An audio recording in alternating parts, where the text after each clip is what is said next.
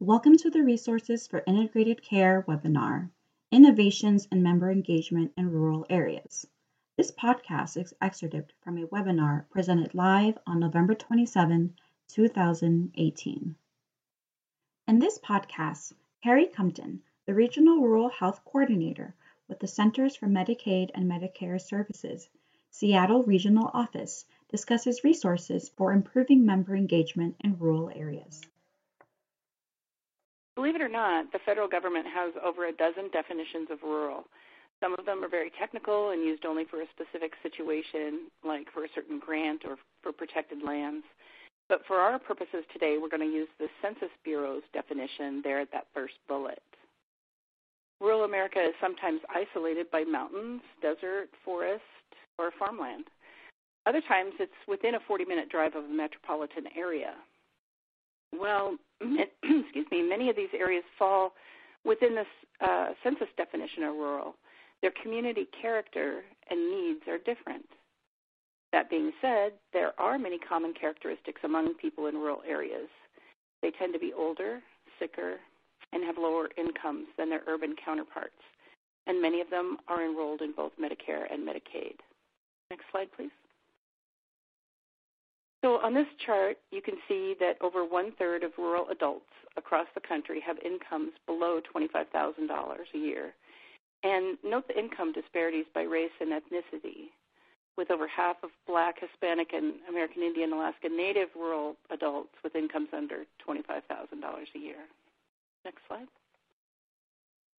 So when you add that um, with the number of adults in rural areas who report poor health, you can see that, again, Black, Hispanic, and American Indian, Alaska Native rural adults uh, report uh, poor health status compared to just 19% of white rural adults. Next slide. Um, this chart shows us that there are a higher percentage. Um, next slide. Okay, sorry. Thank. Oh, oh, sorry. Go back when I missed it. My, I, I apologize. Thank you. Um, so here, uh, this chart shows us that there are higher percentage of duals in rural areas, with the three light blue bars on the right representing towns um, of 10 to 50,000, and um, remote or frontier areas are a further breakout of that all rural bar. So micropolitan, small adjacent, and remote indicates lower population areas that are just a greater distance from urban centers as you move out. Thank you. Next slide.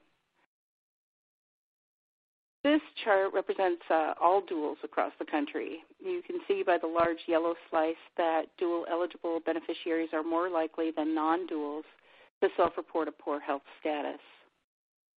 Next slide.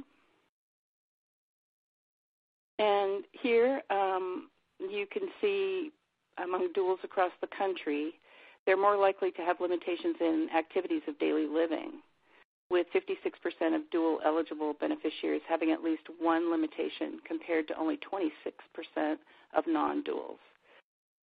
So that's some key data on how many people in rural areas are older, sicker, and poorer.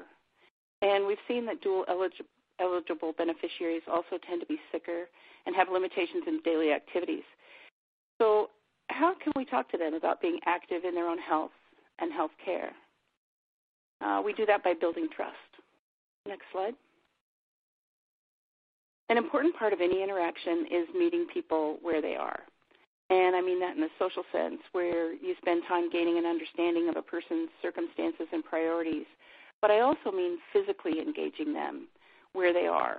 Face to face communication is very important to people in rural areas. We know that many people in rural areas have very strong ties to their communities and tend to have less trust of people, organizations, and institutions outside their own communities. In Alaska, for example, they actually use the term outside when describing an organization that is not in Alaska. Often, instead of saying that something's from the lower 48, they'll say it's from outside.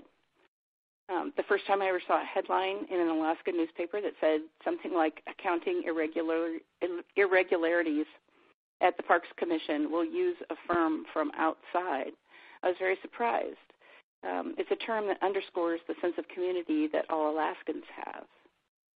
Where I grew up in Montana, we used to call everyone who wasn't from Montana tourists. Um, even a doctor who may have grown up in neighboring Idaho and then went to medical school in Seattle, once she came back to our town here in Montana, she was a tourist.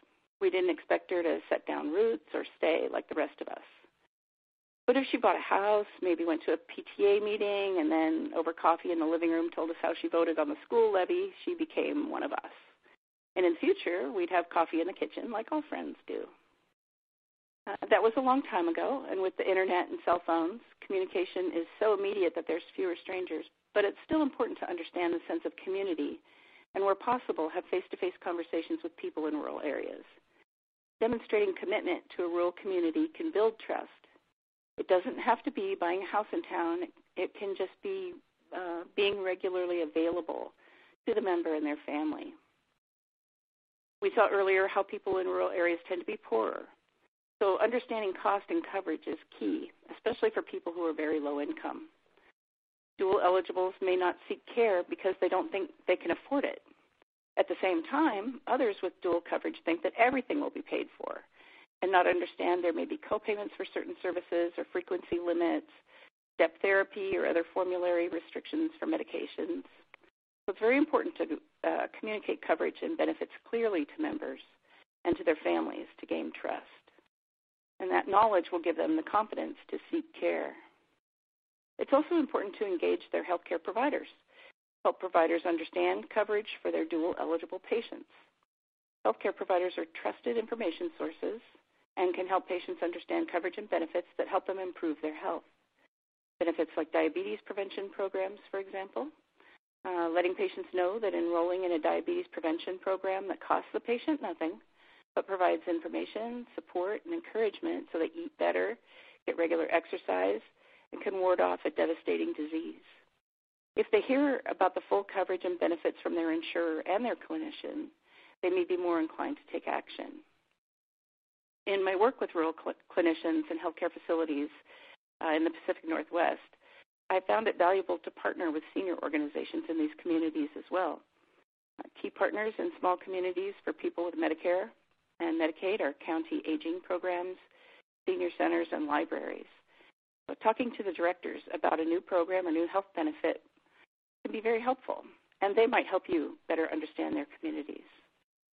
Next slide. The healthcare environment is changing rapidly. Uh, Medicare is incentivizing integrated care, making single bundled payment for an entire episode of care, and funding accountable care organizations that require a high level of interaction and coordination between healthcare providers. Some health plans initiated these kind of payment structures before Medicare did, um, while others are implementing them now. Helping patients understand what this means for them ensures they stay engaged in their own care and is a key element of successful system transformation. Each year, several people in our office take a week and we go on what we call a rural road trip. We travel through a rural area of our region, stopping at small towns along the way and meeting healthcare providers and Medicare beneficiaries. We share a little information, explain what's new in Medicare, but mostly we're there just to answer their questions and listen with the intention of solving problems and clearing the air. We hope we can teach them how to resolve any problems they're having on their own. And can I teach them to fish? Um, we make a conscious effort to ensure our team, our travel team, reflects the diversity and the voices of the people we're making these connections with.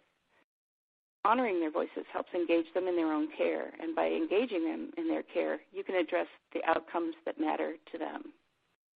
We're all busy, but we know this kind of in person engagement is important to the people we serve implemented effectively and sustained over time. Member engagement is key to transforming the delivery system in ways that work for everyone. Next slide. So I talked a lot about gaining trust. However, people in rural areas uh, also face other unique barriers too. The distances they travel, reliable transportation op- options, and the lack of providers. So it's important when talking to members of your plans or the potential members that you are clear what doctors and hospitals are covered by the plan and what costs, if any, will be incurred if they see somebody outside the network. If telehealth benefits are available, help patients understand what that is and that it might help them meet a specialist that's not available in their town. Telehealth offers a lot of promise to improve access to care in rural areas, and CMS recently made it easier for health plans to provide telehealth services. But recent studies have shown that rural patients in particular, for some reason, are less likely to embrace these services. Um, encourage them, encouraging them might help them find a provider that can um, help them. With provider shortages, especially in behavioral health and substance abuse treatment, telehealth offers access to professionals trained in the specialized care needed. Next slide.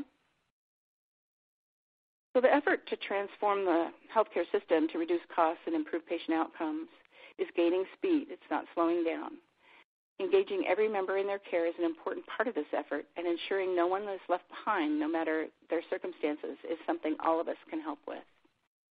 If you'd like to stay abreast of CMS's work with rural providers and patients, we have a rural health page at the address you see here, and you'll find information and announcements along with links to our resources like coverage to care excuse me, materials, which help people understand the language of health insurance and how to engage in their own care.